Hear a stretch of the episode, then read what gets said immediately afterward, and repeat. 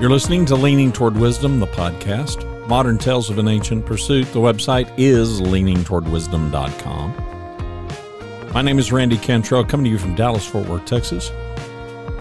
Glad that you're joining me here inside the Yellow Studio.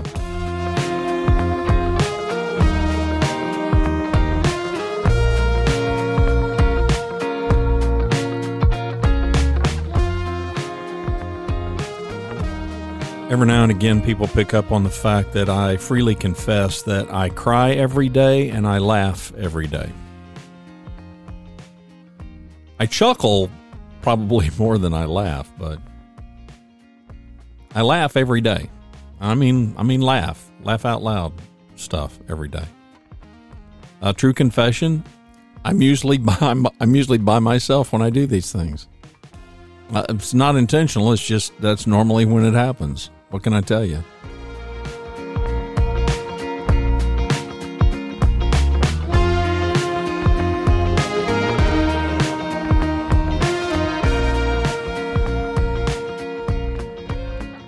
Let's talk about making people feel something.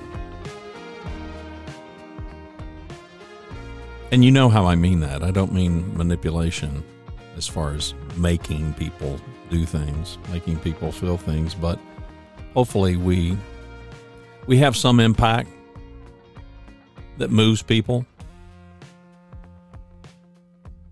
When you think about all the activities that go on in human endeavor, from entertainment to science to all kinds of things, I mean there there are I don't know, I mean is there an endeavor that doesn't have at the heart of it the intent to have an impact, the intent to make people feel something.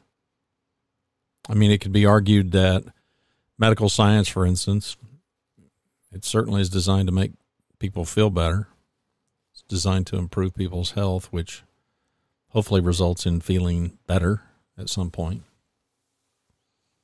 Comedians, they want to, if not provoke us to thought, they certainly want to provoke us to laugh to have a good time, maybe to escape whatever the realities are in our life for a period of time. Movies, TV, books. Yes, there's no doubt many things are designed to inform us, but in that information, there is a design to have us feel something.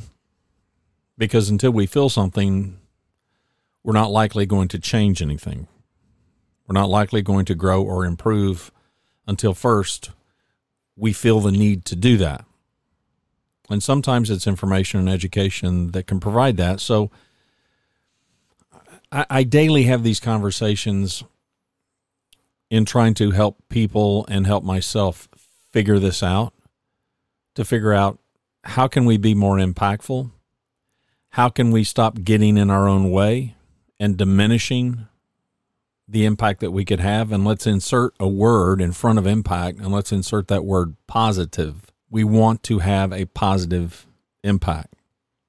And if you don't want to have a positive impact, then, well, you're not listening to this show. Leaning toward wisdom, as you may or may not know, began largely as an exercise for me to just pass on to some teenage kids who were growing up some life lessons it was really my endeavor while I wasn't so old to begin something that is now carried on to where I am old.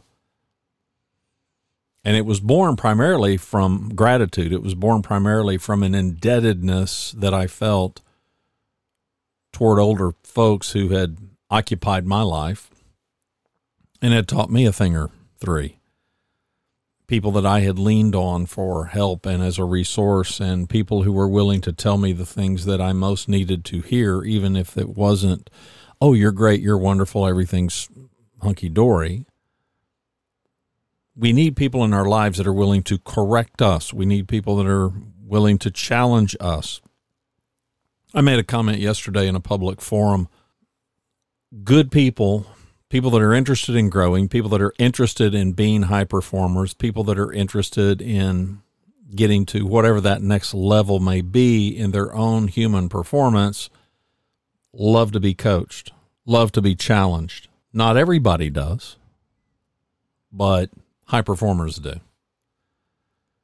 And it's one way that you can instantly know am I a high performer? Am I not a high performer? If you hate being challenged, if you hate being corrected, if you hate not being the smartest person in every conversation, in every room, if you hate somebody else pointing anything out that you could do that could improve your life, and I'm not talking about critical judgment here. I'm not talking about the nitpickers. I'm not talking about the Karens on Facebook. I'm talking about people that you know they have your best interest at heart, but you still don't you still don't want to give them any audience. Cuz it's your life and you're going to do what you want, and you know better. Then kudos, you can instantly know if you're a high performer or not high performers want to grow, they want to improve. And the only way to do that is you can't keep doing everything that you are currently doing. And there are some things that you're not doing that you're going to need to start doing. But the impetus behind all of this is a feeling. And the big imp- impetus is what you are feeling. And if you aren't feeling anything, you're not going to do anything. You're not going to do anything differently. You're not even going to think about doing anything differently until first something, someone helps you to feel something that maybe right now you aren't feeling. There was some list, I, I saw it, it, it popped up in the feed. I just glanced through it. It was a list, and I, I don't know, there were probably 20. I just scanned them very quickly. The number one on this list was Saving Private Ryan. I freely admit I have not seen Saving Private Ryan, so I guess I, I should check that out. But it was movies that after you watch it, you just you're in, you're just you just sit silently. And then maybe 30 minutes go by, even if you're seeing it with family, 30 minutes go by and somebody says, wow, something that is that profound of a story. The Green Mile was another one. I have seen that one. That it has that kind of an impact. It definitely makes you feel something. And I got to thinking about gratitude and I got to thinking about my own gratitude. There are all kinds of tales on the internet. I, I don't mean fiction. Well, that know there are fictional things. There, absolutely there's completely contrived, made up things. But I'm not talking about those. I'm talking about these stories of whether it's redemption, whether it's tragedy. Somebody posted, you know, I follow a number of voiceover people, and news came out, I guess, that a manufacturer that had purchased a company started by an entrepreneur and they kept him on as a senior engineer, but they let him go. And the day that they let him go happened to be the day that he was putting his wife into hospice care. And the YouTuber was, I guess, appropriately outraged and going on a rant about that. I didn't, I'd never heard of the guy. So I, I looked him up. I looked him up on LinkedIn and some other places. And, you know, here's a guy that he's clearly younger than I am I tried to find out the condition of his wife, and this just happened two months ago. I don't know. I, I have no idea. I don't know this man. I don't know his situation. I don't know her health status. Uh, but it did make me feel immediately about my situation as a husband. It made me feel sad for this man that I don't know, I've never met, sold his company. I didn't look up, okay, how much did he sell it for? And you could say, well, okay, you know, the guy made millions of dollars. I don't know. I don't know what he made. Let's assume he did make millions of dollars. Does that does that lessen it any? Does that make does that make a company that parts company with a, a founding entrepreneur whose company they buy that they're going to part company with him on the very day that he puts his wife in hospice? I mean, they they could they couldn't see him through that. I don't know, maybe not, but and I don't know the circumstances of, of how that got handled. I, I, don't. I know nothing about it. So our minds can immediately jump to these conclusions that may or may not be correct. Dirty, rotten scoundrels. It was this premeditated and planned, and this was a date that was. It had been put out there months prior, and it coincidentally happened on the same day that this man was having to do something that was very tragic as a husband? I don't know. I don't know the answers to any of those things. Here's what I do know it made me feel something. It made me feel a bit of sadness for he and his wife. It made me sad for his family. I don't know if they have children, but it made me sad for her parents, her family, his parents, his family, any kids they may have, any relatives, any close friends. I mean, a lot of people are going to be impacted by a circumstance like that. And it made me feel sad and empathetic for them. And it made me reflect on my own life and my marriage and my wife. It made me feel something. And no, it, it, it didn't, I didn't go into the corner and assume a fetal position, but I was instantly made sad and I was instantly thankful and grateful that all is as well with me and my wife as it is. And it made me feel wishful that he and so many other people weren't going through these kinds of things, but I know the realities of this life. People are going through things. It is the human condition and bad things happen to us all. We all have struggles. We all have problems and pain and sorrow and suffering. As much as I can at times be prone to lean into those kinds of things, I've confessed to you before, I am prone to bouts of being blue. It's not a depression. It certainly isn't something that's clinically diagnosed, and nor nor do I feel like it should be. It's nothing debilitating, but uh, I can get in a mood where I'm just sad. I just feel sad, and maybe it's uh, it's a it's a character flaw on my part to not battle that with every fiber of my being, and try to find a, a place where I can smile and be happy and joyful and all that. I don't. I don't. That's not what I do. I well, that's not fair.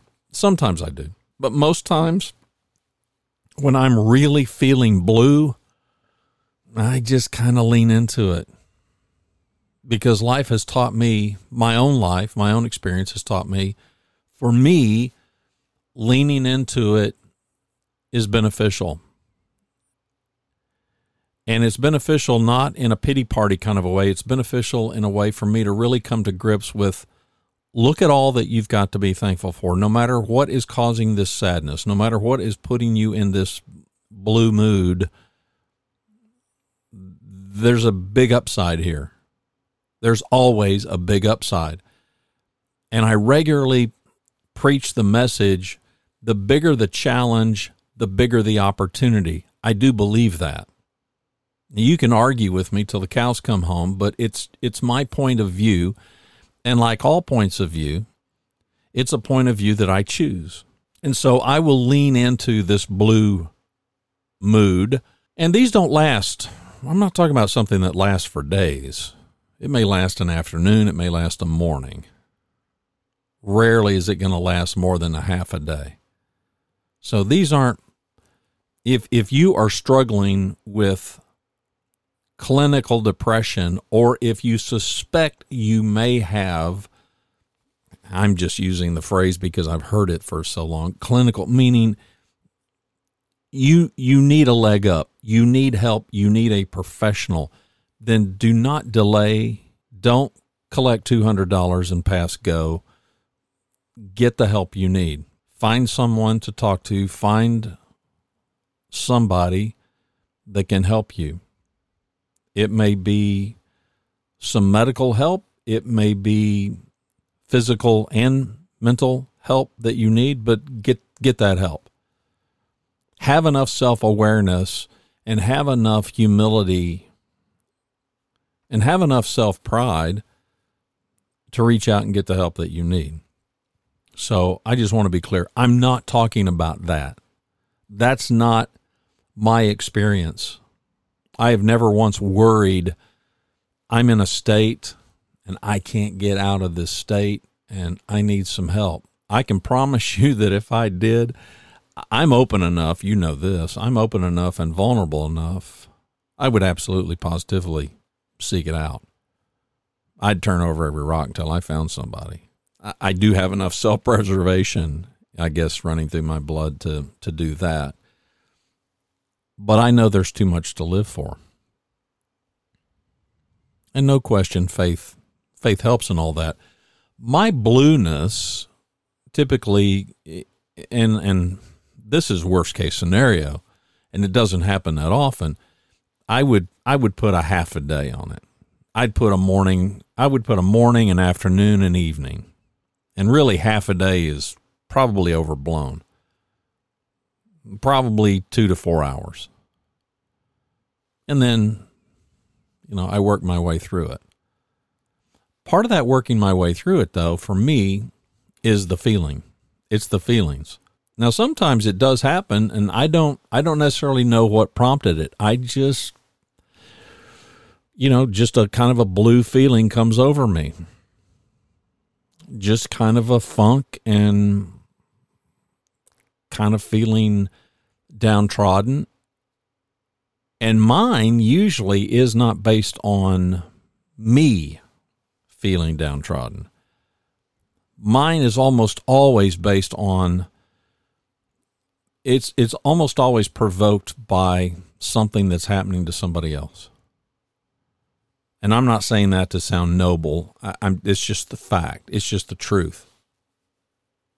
One thing that, makes me really good and really effective as a professional coach to coach leaders and executives and entrepreneurs and the like is I have high, high, high empathy but that comes with a downside.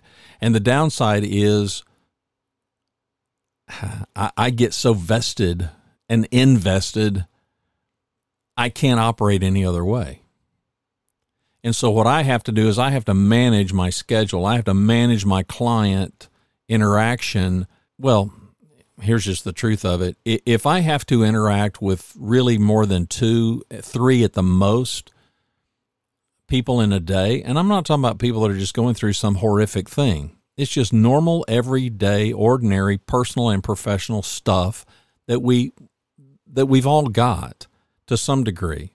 Some are going through tougher things than others, but we're all going through something, all of us.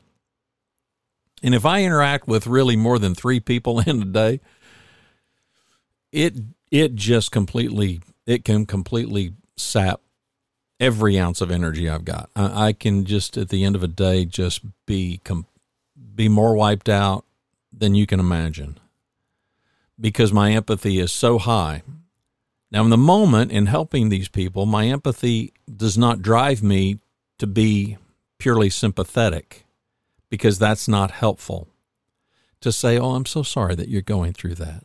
Or to try to pat somebody on the back, that for high performers, that is not helpful. I don't think it's helpful for non high performers because they want to be victims and they want to feel like a victim. I don't play that game. And I don't play that game because it's just not my viewpoint. My viewpoint is while I can be sad that you're going through something, let's look at this for what it may be. Sometimes things are just bad and they're just bad. But what can we learn from it? We can learn all of the lessons that we've learned, we've learned because we went through something trying and something difficult. Would I've used this before because it's I think it's just so great and it, it paints the picture. And I certainly don't have I have zero experience in boating, much less sailing. But it's absolutely true. Sailors learn to sail in rough seas. And even as a non sailor, I understand that. I mean, put a sailboat out on some tranquil, placid body of water, and even a rube like me could probably figure it out.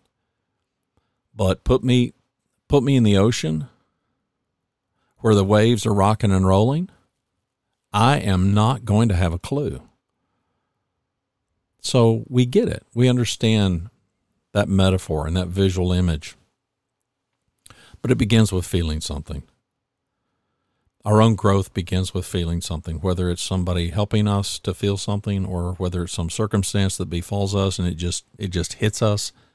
It just hits us right. And now we feel something and maybe we haven't felt that before. For me, mostly it somehow ends up going back to gratitude. It somehow ends up with me internalizing whatever it is I'm feeling to try to make application in my life and I would love to tell you that I'm I'm I'm so uh, I'm so advanced, you know, that I'm just able that it's a conscious kind of it's not. I think for me it's just kind of natural wiring. I internalize it not in that I own it, but I internalize it to look at somebody's circumstance and to think, okay, I'm sad for them. Or conversely, on the flip side, I I can be happier than the person is or than the way that they act like they are about some really good fortune that comes their way. I'm genuinely truly happy for people. I think it's great to see people win. I think it's great to see people succeed. I love it. I think it's great to see people achieve what I keep calling their ideal outcome. This thing, this goal that they've had, this dream that they've been chasing. I, I absolutely love it. But here's the truth of it. It it validates that we can chase these things and we can mostly catch these things. I think I've I've confessed to you before. It's pretty common habit of mine if if I'm in front of very many people at all to ask people raise your hand if you have mostly achieved everything you set out to achieve. And every hand goes up. Every hand goes up. I love it, but here's what I'm feeling in that moment is doesn't it make you wonder are we aiming high enough? What if we're not aiming high enough? What what if we're grossly underestimating our ability? What if we're grossly underestimating our capacity? What if we're grossly underestimating our opportunities? What if we're not seeing all the opportunities that are before us? And who among us really is? And don't say Elon Musk. he could be. He is freakishly smart after all, feeling something made to feel something. And those feelings generate action and activity. Those feelings spark behavior. And sometimes it can go in the negative. You know, we've kind of talked about the positive side of it, and that's really what I want you to focus on. But we would be remiss to omit talking about feelings that maybe we pursue and we chase whether it's pleasure, whether it's entertainment, whether it's distraction, whether it's procrastination, any number of things that, that we could feel and embrace because we just want to. I have found in my life, they all stem from selfishness. They just all stem from me and what I want. Don't care about anybody else. Doesn't matter about anybody else.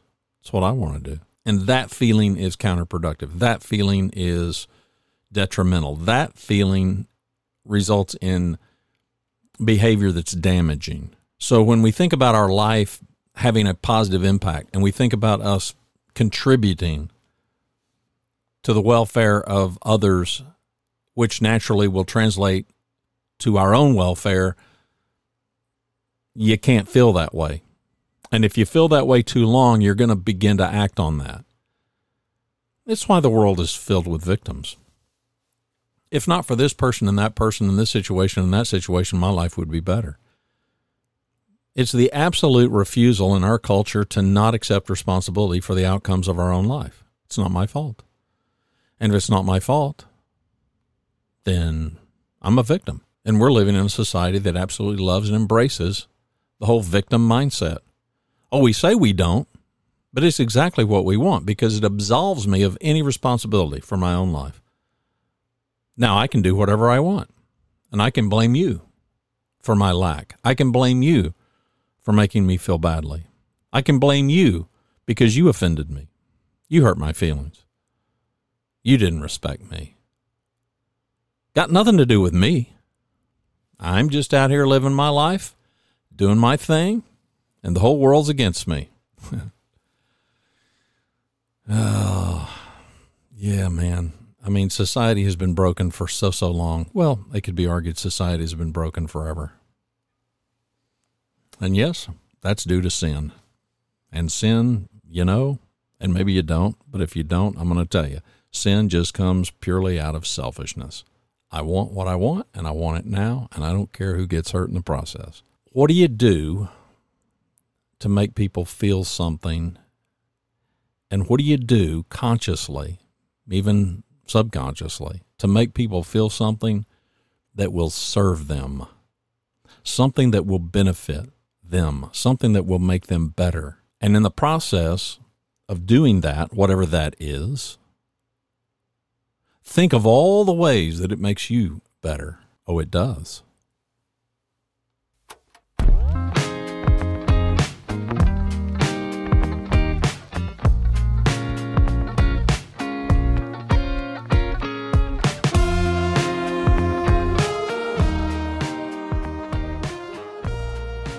I'm hopeful that the podcast makes you feel something.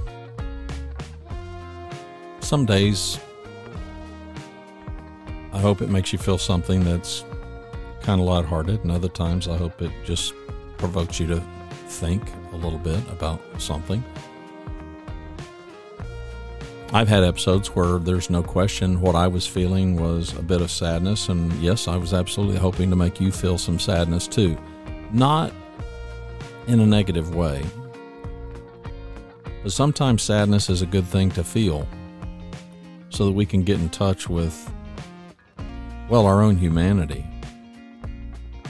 You don't want to feel sadness? Well, learn how to be a psychopath, I guess. Otherwise, empathy is a good thing. And while there's a lot of pain and suffering in the world, and we can be empathetic to that, we can't crawl up in a ball and hide. That's not helpful. So, what can we do? I've talked before about people who suffer chronic health issues, and that, that health issue, whatever it may be, tends to define them. It tends to be the topic of conversation over and over and over and over again. I get it, we're all interested, we all have concerns. But you do realize, don't you, that people who suffer some chronic health issues likely just crave the ordinary conversation that all the rest of us are having. Where the first words out of somebody's mouth isn't, well, How are you doing today? How are you feeling today? I'm as guilty as the next in doing that, but I'm going to work on that because it's not what I want them to feel. I don't want them to feel like this is the definition of who you are. Can we be more intentional with what we're provoking? What we want other people to feel?